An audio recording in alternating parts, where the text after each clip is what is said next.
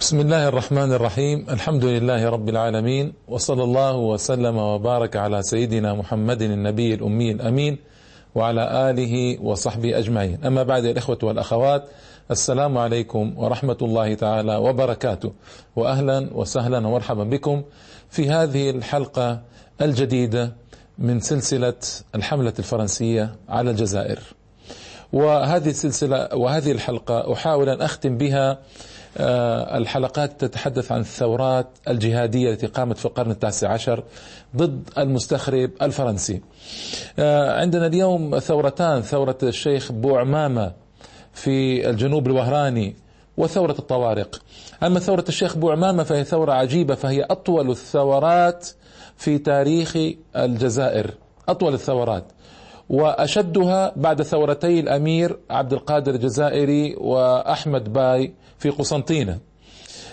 إذ ظل بو عمامة يقاوم منذ سنة إحدى وثمانين وثمانمائة وألف ألف وثمانمائة وواحد وثمانين إلى سنة ألف وتسعمائة وثمانية، فهذه سبع وعشرون سنة من المقاومة، سبع وعشرون سنة من المقاومة الرائعة قاومها الشيخ بو عمامة رحمة الله تعالى عليه. وبو عمامة من أسرة سيدي اولاد الشيخ، وهذه الأسرة تحدثت الحلقة الماضية عن جهادها وعن جهاد بعض أفرادها، هما فرعان كبيران. تحدثت في الحلقة الماضية عن جهاد الفرع الأول، واليوم إن شاء الله نتحدث عن جهاد الفرع الآخر، جهاد بو عمامة. جهاد الفرع الأول قلنا انتهى طبعا إلى أن فرنسا أخمدت هذه الثورة الجهادية وأبعدت بعض أفراد الأسرة إلى المغرب العربي، وسكنت المنطقة قليلا حتى ظهر الشيخ بو عمامة، وهو محمد، اسمه محمد ابن العربي ابن الشيخ. ولد سنة ألف وثمانمائة وثمانية وثلاثين، توفي ألف وتسعمائة وثمانية، فهذه سبعون هذه ثمانون سنة رحمة الله تعالى عليه. ألف وثمانمائة وثمانية وثلاثين إلى ألف وتسعمائة وثمانية هذه سبعون سنة. نعم، وقضى سنوات سبع وعشرين سنة الأخيرة من حياته مجاهدا. هو في الأصل شيخ زاوية ورجل إيماني ديني روحاني، لذلك التف الناس حوله، وهذا يرينا أن الناس لا تلتف إلا حول المجاهدين، حول الأبطال، حول المسلمين الصالحين، حول الأشخاص العاملين، حول الدعاء إلى الله سبحانه وتعالى، حول الأشخاص الذين لهم أثر، لهم عمل، لهم جهد، لهم جهاد، لهم تضحيات، لهم بذل. هذا الناس تلتف حوله. أما الإنسان الذي يعيش لنفسه ويعيش لهواه، يعيش لشهواته، الناس ما تستطيع أن تلتف حوله ولا تحب أن تلتف حوله أصلا، لأنه يعيش لنفسه، يعيش لمجده الشخصي. وإذا التفت الناس حوله مدة من الزمان فإن سرعان ما تنفض عنه، وهذا أمر معلوم على مدار التاريخ لا شك في ذلك. هناك أسباب مباشرة في الحقيقة لثورة الشيخ بو عمامة هذه التي أدت إلى تأخر التوسع الفرنسي في مناطق الصحراوية. فرنسا كانت تريد بكل ثمن أن تتوسع إلى جهة الصحراء. كانت منطقة سيدي أولاد الشيخ هذه هي الحاجز في جنوب الوهراني من توسع الفرنسي إلى جنوب الصحراء أو إلى الصحراء، فلذلك كانت ثورة رائعة وأخرت كثيرا هذا الزحف الفرنسي. هناك أسباب مباشرة أن أن هناك ضابطا برتبة ملازم اسمه واين برونر، وهو ملازم أول، كان يشغل رئيس المكتب العربي لمنطقة البيض. المنطقة البيض هذه المنطقة اللي فيها الشيخ بو عمامة. حاول أن يوقف جهد الشيخ بو عمامة في التعليم والنواحي الدينية والعمل لله تبارك وتعالى، فقتل هذا الضابط، قتلوه جماعة بو عمامة. هذا كان سببا. السبب الثاني طبعا الغير مباشر، أن هذا الرجل كان عنده أخبار الثورات الجهادية التي قامت في العالم العربي آنذاك، وأخبار الإصلاح، جمال الدين الافغاني، الشيخ محمد عبده، مثل هذا الذي كان قد برز للتو في العالم العربي آنذاك. وأيضا سمع باحتلال فرنسا لتونس سنة ألف وثمانمائة وإحدى وثمانين، أي سنة أي سنة ثورته رحمة الله تعالى عليه، فأثر فيه هذا. وأيضا فرنسا كانت قد سحبت جزءا كبيرا من الجيش من وهران تدخل به به تونس، وهذا الذي أضعف تلك الجبهة. ففكر بو عمامة ببدء الثورة واستغلال هذا الضعف وهذا النقص في الجيش الفرنسي. كذلك مهمة ووظيفة دعاة الطريقة السنوسية، ونحن نعلم أن الطريقة كانت في ليبيا من أتباعها ومؤسسها كان الشيخ محمد بن علي السنوسي، ومن أتباعها الكبار عمر المختار رحمة الله تعالى عليه. وكانت هذه الزاوية لطريقة السنوسية أثر كبير في الصحراء في تنمية روح الجهاد وعدم القبول بالمستخرب الفرنسي، وهذه من الطرق الصوفية المجاهدة الطريقة السنوسية لا شك، وكان لها أثر على نفس الشيخ أبو عمامة رحمة الله تعالى عليه.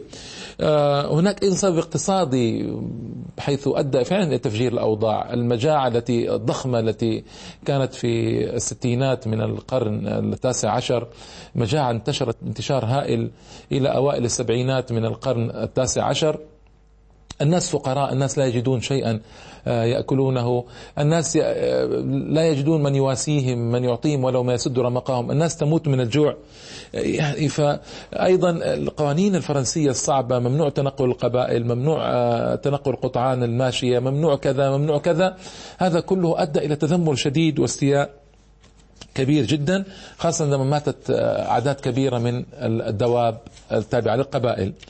المرحلة الأولى في الحقيقة في ثورة الشيخ بو عمامة أنه هيأ هيأ جميع المريدين كما يقال للطريقة الشيخية، طريقة أولاد الشيخ يعني الطريقة اسمها طريقة الشيخية. هيأهم وعبأهم في البداية، هيأهم وعبأهم وعدهم لدخول الجهاد، واستطاع أن يجمع ألفين وثلاثمائة جندي في وقت قصير، وهذا أيضا ليس بالسهل أن تجمع هؤلاء الجنود من مناطق صحراوية ومناطق أعراب ومتنقلين، وليس بالسهل لأن ما تعودوا على الانضباط والالتزام بشيء.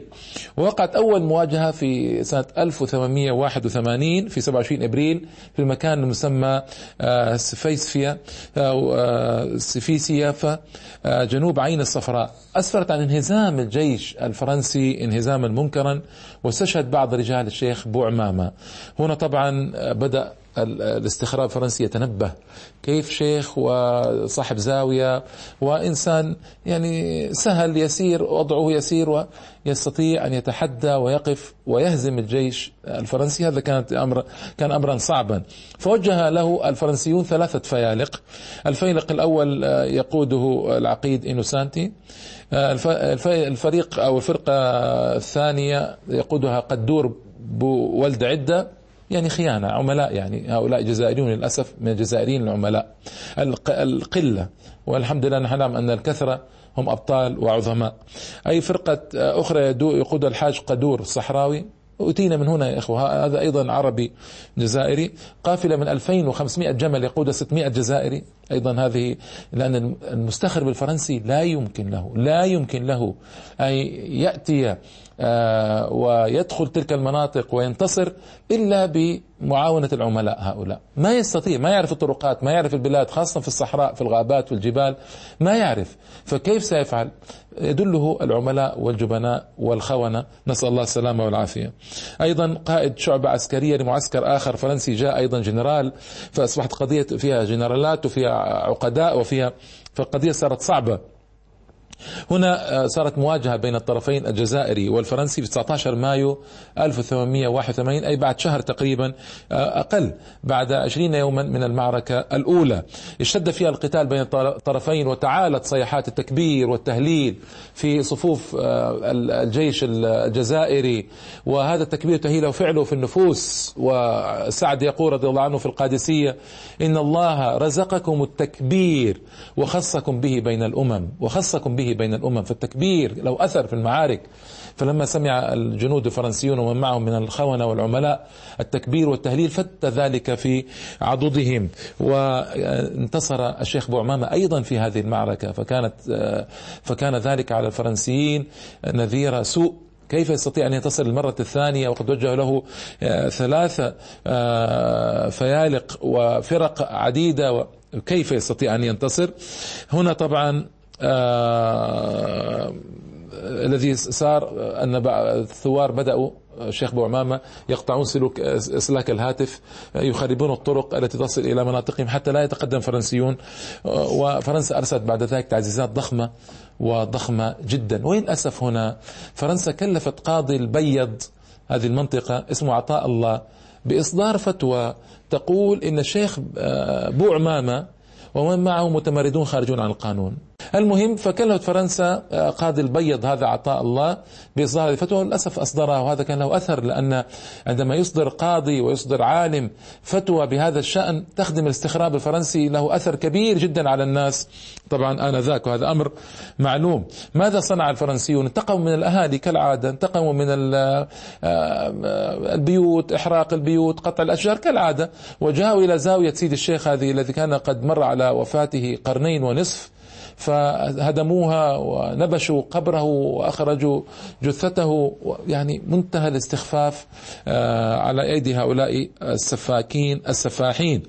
مجازر رهيبة جرت ضد السكان العزل المساكين الذين لا يملكون شيء من أمرهم شيئا، وهذه طريقة الاستخراب الفرنسي دوما وأبدا. وحطموا القصرين اللذين يملكهما الشيخ بو عمامة باسم القصر الفوقاني والقصر التحتاني وهكذا، ودمروا زاوية الشيخ بو عمامة وقتلوا وقتلوا عديدا من السكان العزل. هنا طبعا منطقة ما استطاعت أن تتحمل، فالتحق بعض المشايخ بالشيخ بو عمامة وشدوا من أزره.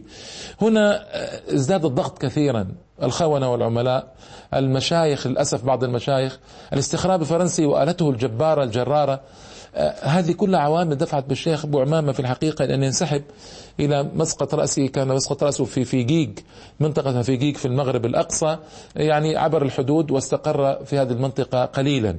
هنا طبعا ابتدأ الشيخ بو عمامة يدخل في مرحلة ثانية من ثورته، يجمع الجنود حوله، يرسل الرسائل إلى القبائل في في مناطق الطوارق ومناطق الصحراء وغيرها، يرسلهم رسائل لحثهم على الجهاد والعمل والبذل والعطاء في سبيل الله. في الحقيقة هنا عرض الطوارق عليه عرضا ليته استجاب له، عرض عليه الطوارق أن يأتي إليهم ويكون معهم وينسقان معا من أجل الجهاد في سبيل الله. ما أدري ماذا لم يستجب الشيخ بو عمامة، ربما كان له سبب أو عذر، لكنه اقتراح رائع ليته نفذه في ظني والله أعلم. وظل ينظم الدروس الدينية في منطقته هنالك ويعمل ما استطاع من عمل. هنا طبعا الذي حصل أيها الإخوة والأخوات أن أنه اتصل اتصلت فرنسا عن طريق سفارتها في طنجة بالشيخ بو عمامة وعرضت عليه كل وسائل الإغراء أن يعود إلى المغرب ويكف عن ما يصنع، بكل وسائل الإغراء عرضوا عليه، لكن الشيخ أبى ورفض رحمة الله تعالى عليه، وهذا أمر يعني معلوم من سيرته. آه وكانت هناك صلات ودية بين الشيخ بو عمامة والسلطات المغربية، وهذا كله آه يعني دفع الوالي العام للجزائر سنة ألف وثمانمئة وتسعة وتسعين واسمه لافريا آه دفعته إلى منح آه أبي عمامة الأمان التام بدون قيد أو شرط، شرط فقط أن يكف عن هذه الثورة. بو عمامة هنا قوم الموقف ورأى أن القضية الأطراف كلها ضده، وأنه لا يستطيع أن يصنع شيئا كثيرا بعد الذي صنعه من انتصار على على الاستخراب الفرنسي في معارك عديدة ورائعة ومشرفة. هنا قرر أن يدخل وجدة، في وجدة كما تعلمون في الطرف الحدودي، قرر يدخل وجدة وأن يستقر بها، وتنفس الاستخراب الفرنسي، تنفسوا الصعداء، وبعد ذلك فرحوا بسبب أنه لم يعد هنالك ثورة للشيخ بو عمامة. هنالك طبعا نتائج لهذه الثورة مهمة، هناك تفصيلات لكن الوقت، كل ثورة من الثورات اللي ذكرتها في الحلقة الماضية وهذه حلقة لها تفصيلات طويلة وذيول، يكفي أن أوردت الثورات في ثلاث حلقات، وهذا هذا يعني بالنسبة لمجموع الحلقات ما أستطيع أكثر من ذلك، لذلك كان من المهم أن أقف عند هذا الحد من التفصيل.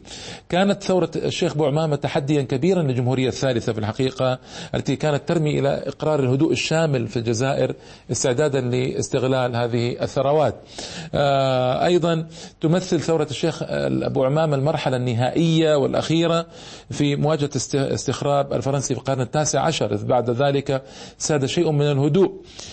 تعد أيضا من أعنف الثورات الشعبية في القرن التاسع عشر بعد ثورتي الأمير عبد القادر الجزائري والباي قسنطينة. كشفت أيضا عن ضعف المقاومة الفرن... ضعف الفرنسيين أمام المقاومة الجادة الإسلامية، لا يستطيعون ذلك، يعمدون إلى إلى استغلال هؤلاء العملاء والخونة. أيضا عجلت الثورة بإتمام خط السكة الحديد وربط الشمال بالجنوب الصحراوي. طبعا هنا وإن لم تؤتي شيئا من الأكل كبيرا ثورة الشيخ بو عمامة، لكن في الحقيقة جمعت بين طرفي أولاد سيدي الشيخ، وكذلك هذا لكن جمعها كان مرحلة متأخرة للأسف الشديد. وأيضا السلطان المغربي ما استطاع أن ينصر هذه الثورة نصرة المناسبة للعوامل التي ذكرتها قبل ذلك في ثورة الأمير عبد القادر الجزائري، لأنه إن نصره ضربت موانئه وسواحله وقتل كثير، مئات من الناس ضربوا من البحر من قبل فرنسا، وإن لم ينصره اتهمه الناس بأنه لا ينصر المسلمين. فقضية خطيرة تحتاج إلى موازنة وموازنات كبيرة في الحقيقة. هنا طبعا الذي حصل أيضا أن فرنسا استطاعت أن تغري أحد طرفي أولاد الشيخ وتستميله إليها. كيف؟ حتى توقف هذه الثورة عرضت على أحد طرفي أولاد الشيخ بأن يعاد أو أن تعيد فرنسا مرة أخرى بناء الضريح، وأن أن تعود تعويضا ماليا أولاد الشيخ أو فرع أولاد الشيخ الذي ضد أو عكس أو مقابل فرع أبي عمامة، أن تعوضهم ماليا مبلغ ستين ألف فرنك سنويا لقدور أو سي قدور ابن حمزة، أن تقوم بتجديد الضريح، أن تعين سي قدور على رأس قيادة كبيرة بالبيض وتعيين عدد أفراد من عائلته في مناصب تحت إشرافه. يقوم سي قدور أفراد عائلته بإقناع جميع أفراد سيدي ولد الشيخ بالعودة من الجزائر إلى المغرب. رأيتم الثمن؟ هناك ثمن للمعاونة الفرنسية، هذا هو الثمن للأسف الشديد، وهذا كان يهدف إلى عزل الشيخ بو عمامة وإفشاء ثورته، وهذا الذي حصل تقريبا من في هذه القضية. يعني بو عمامة حاول جهده ولكن هذا جهد المقل. عموما جزاه الله خيرا على ما صنع، وهذا يعني أقل ما, يست... ما يمكن له أن يفعله وأن يقدمه، فقد قدم وبذل وأعطى رحمة الله تعالى. في وجدة استمر يدرس ويتعبد حتى توفاه الله تبارك وتعالى سنة ألف وتسعمائة وثمانية، ويكفي منه فخرا أن قام مجاهدا في وجه الاستخراب الفرنسي. هنا من أيضا من ضمن هذه النتائج المهمة أن التنسيق مع الطوارق، وأنا أريد في التنسيق مع الطوارق أن أدخل إلى مقاومة الطوارق. الطوارق هؤلاء في جنوب الجزائر في منطقة اسمها الهوغار، الهوغار في صحراء الجزائر الجنوبية. هؤلاء الطوارق أيها الإخوة والأخوات قبائل الملثمين، تعرفونهم تسمعون بهم طبعا. هؤلاء الطوارق كانوا قوة صحراوية كبيرة، حاولت فرنسا بكل ما أوتيت من قوة أن تطوع الطوارق وأن تستغل هذا التطويع من أجل نشر سيادتها على الصحراء الكبرى الجزائرية، وفي الوقت نفسه تستغل ثروات الصحراء، لأنهم يعلمون في الصحراء هناك ثروات يريدون استغلالها، لا يمكن أن يستغلوها إلا بنوع كبير من الهدوء، نوع من الهدوء الشامل كما يقال آنذاك. طيب، بدأت فرنسا بإرسال البعثات العسكرية والحملات الاستكشافية العلمية. هذه الحملات الاستكشافية العلمية دوما وأبدا كانت تتم تحت مظلة الاستخراب الفرنسي، هذا أمر معلوم، وكانوا عيونا على الاستخراب الفرنسي، خاصة هذه البعثات العلمية. لماذا؟ لا يشك فيها أحد، لا يظن أحد أنها قد أتت من أجل أن تفسد وتخرب، لكن في الحقيقة هذا الذي حصل، أن هذه البعثات كانت من أجل هذا السبب، والسبب الآخر طبعا هو اكتشاف الثروات. مقاومة الطوارق، الطوارق أثر فيها أيضا الطريقة السنوسية التي انتشرت في الصحراء، فأثرت في الطوارق وبنت فيهم روح الجهاد والعزة والعمل لله تبارك وتعالى. كان مهمة الطوارق أولا إفشال البعثات هذه الأولى، حاولوا أن يفشلوا هذه البعثات حتى لا تؤتي أكلها وتخدم المستخرب الفرنسي. وهنا بعثة كل من دوبيري وجوبا عام ألف وثمانمائة وأربعة وسبعين قتلهما الطوارق. وأيضا بالنسبة هناك بعثات دينية كانت تأتي، وقضية بعثات دينية خطيرة وسأتي عليها في حلقة مستقلة، لكن بعثات دينية تأتي تحت غطاء ديني وسبب استخرابي مشهور. هذه قتل فيها الراهب بوشار وبوليمي قرب مدينة عين صالح سنة ألف وثمانمائة وستة وسبعين. أيضا فشل بعثة دوباري عام ألف وثمانمائة وسبعة وسبعين. وهكذا المرحلة الثانية، مرحلة ظهور الشيخ حمود بن مختار أحد رؤوس الطوارق، وهذا أحد أبطال المقاومة الشعبية الجهادية، بعد اشتدت اهتمامات الفرنسيين بالجنوب، وقضى قضي أو قضى الطوارق على كل البعثات الدينية والعلمية والعسكرية. أيضا كان أبرز حملة عسكرية قام بها الكولونيل فلاترز. فلاترز هذه انطلقت حملته من ورقلة صباح يوم خمسة مارس ألف وثمانمائة وثمانين. أيضا تصدى لها الطوارق ببطولة، وجد فلاتر نفسه محاصرا من جميع الجهات فاضطر للفرار والعودة إلى ورقلة من جديد. في أربعة عشر ديسمبر ألف وثمانمائة وثمانين خرج فلاتر في بعثة ثانية، ولكن هذه البعثة أحاط بها أحاطت بها قوات الطوارق وفشلت أيضا، وقتل الكولونيل كولونيل فلاترز ومن معه من الفرنسيين مثل روش ومارسو ودونري وأيضا مجموعة من الجنرالات والضباط الكبار، إلى جانب عدد كبير لم تتناوله المصادر الفرنسية. أيضا هذه البعثة أوقفت الزحف الفرنسي في الصحراء مدة عشرين عاما. تصوروا أن فرنسا توقف زحفها في الصحراء عشرين عاما بعد مقتل كولونيل فلاترز. هذا يدل على أهمية المقاومة الجهادية وعدم التسليم إطلاقا. لا نسلم أيها الإخوة والأخوات، يعني إذا من ابتلي باستخراب عالمي، اليوم هناك ابتلي أناس في العراق، في فلسطين، في أفغانستان، في مناطق من العالم الإسلامي، لا يسلمون.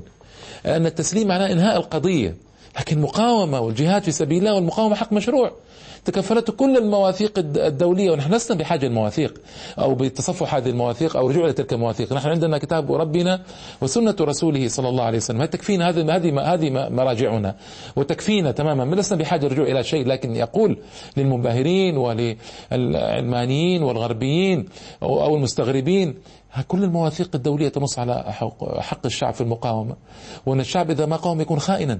بل إن فرنسا نفسها، الشعب الفرنسي نفسه كان يقاوم الألمان عندما دخلوا في الحرب العالمية الثانية على إلى بلاده، والقادة منهم الذين قاوموا الألمان كانوا يعدونهم أبطالا كبارا وخلدوا ذكرهم في التاريخ وفرحوا بهم.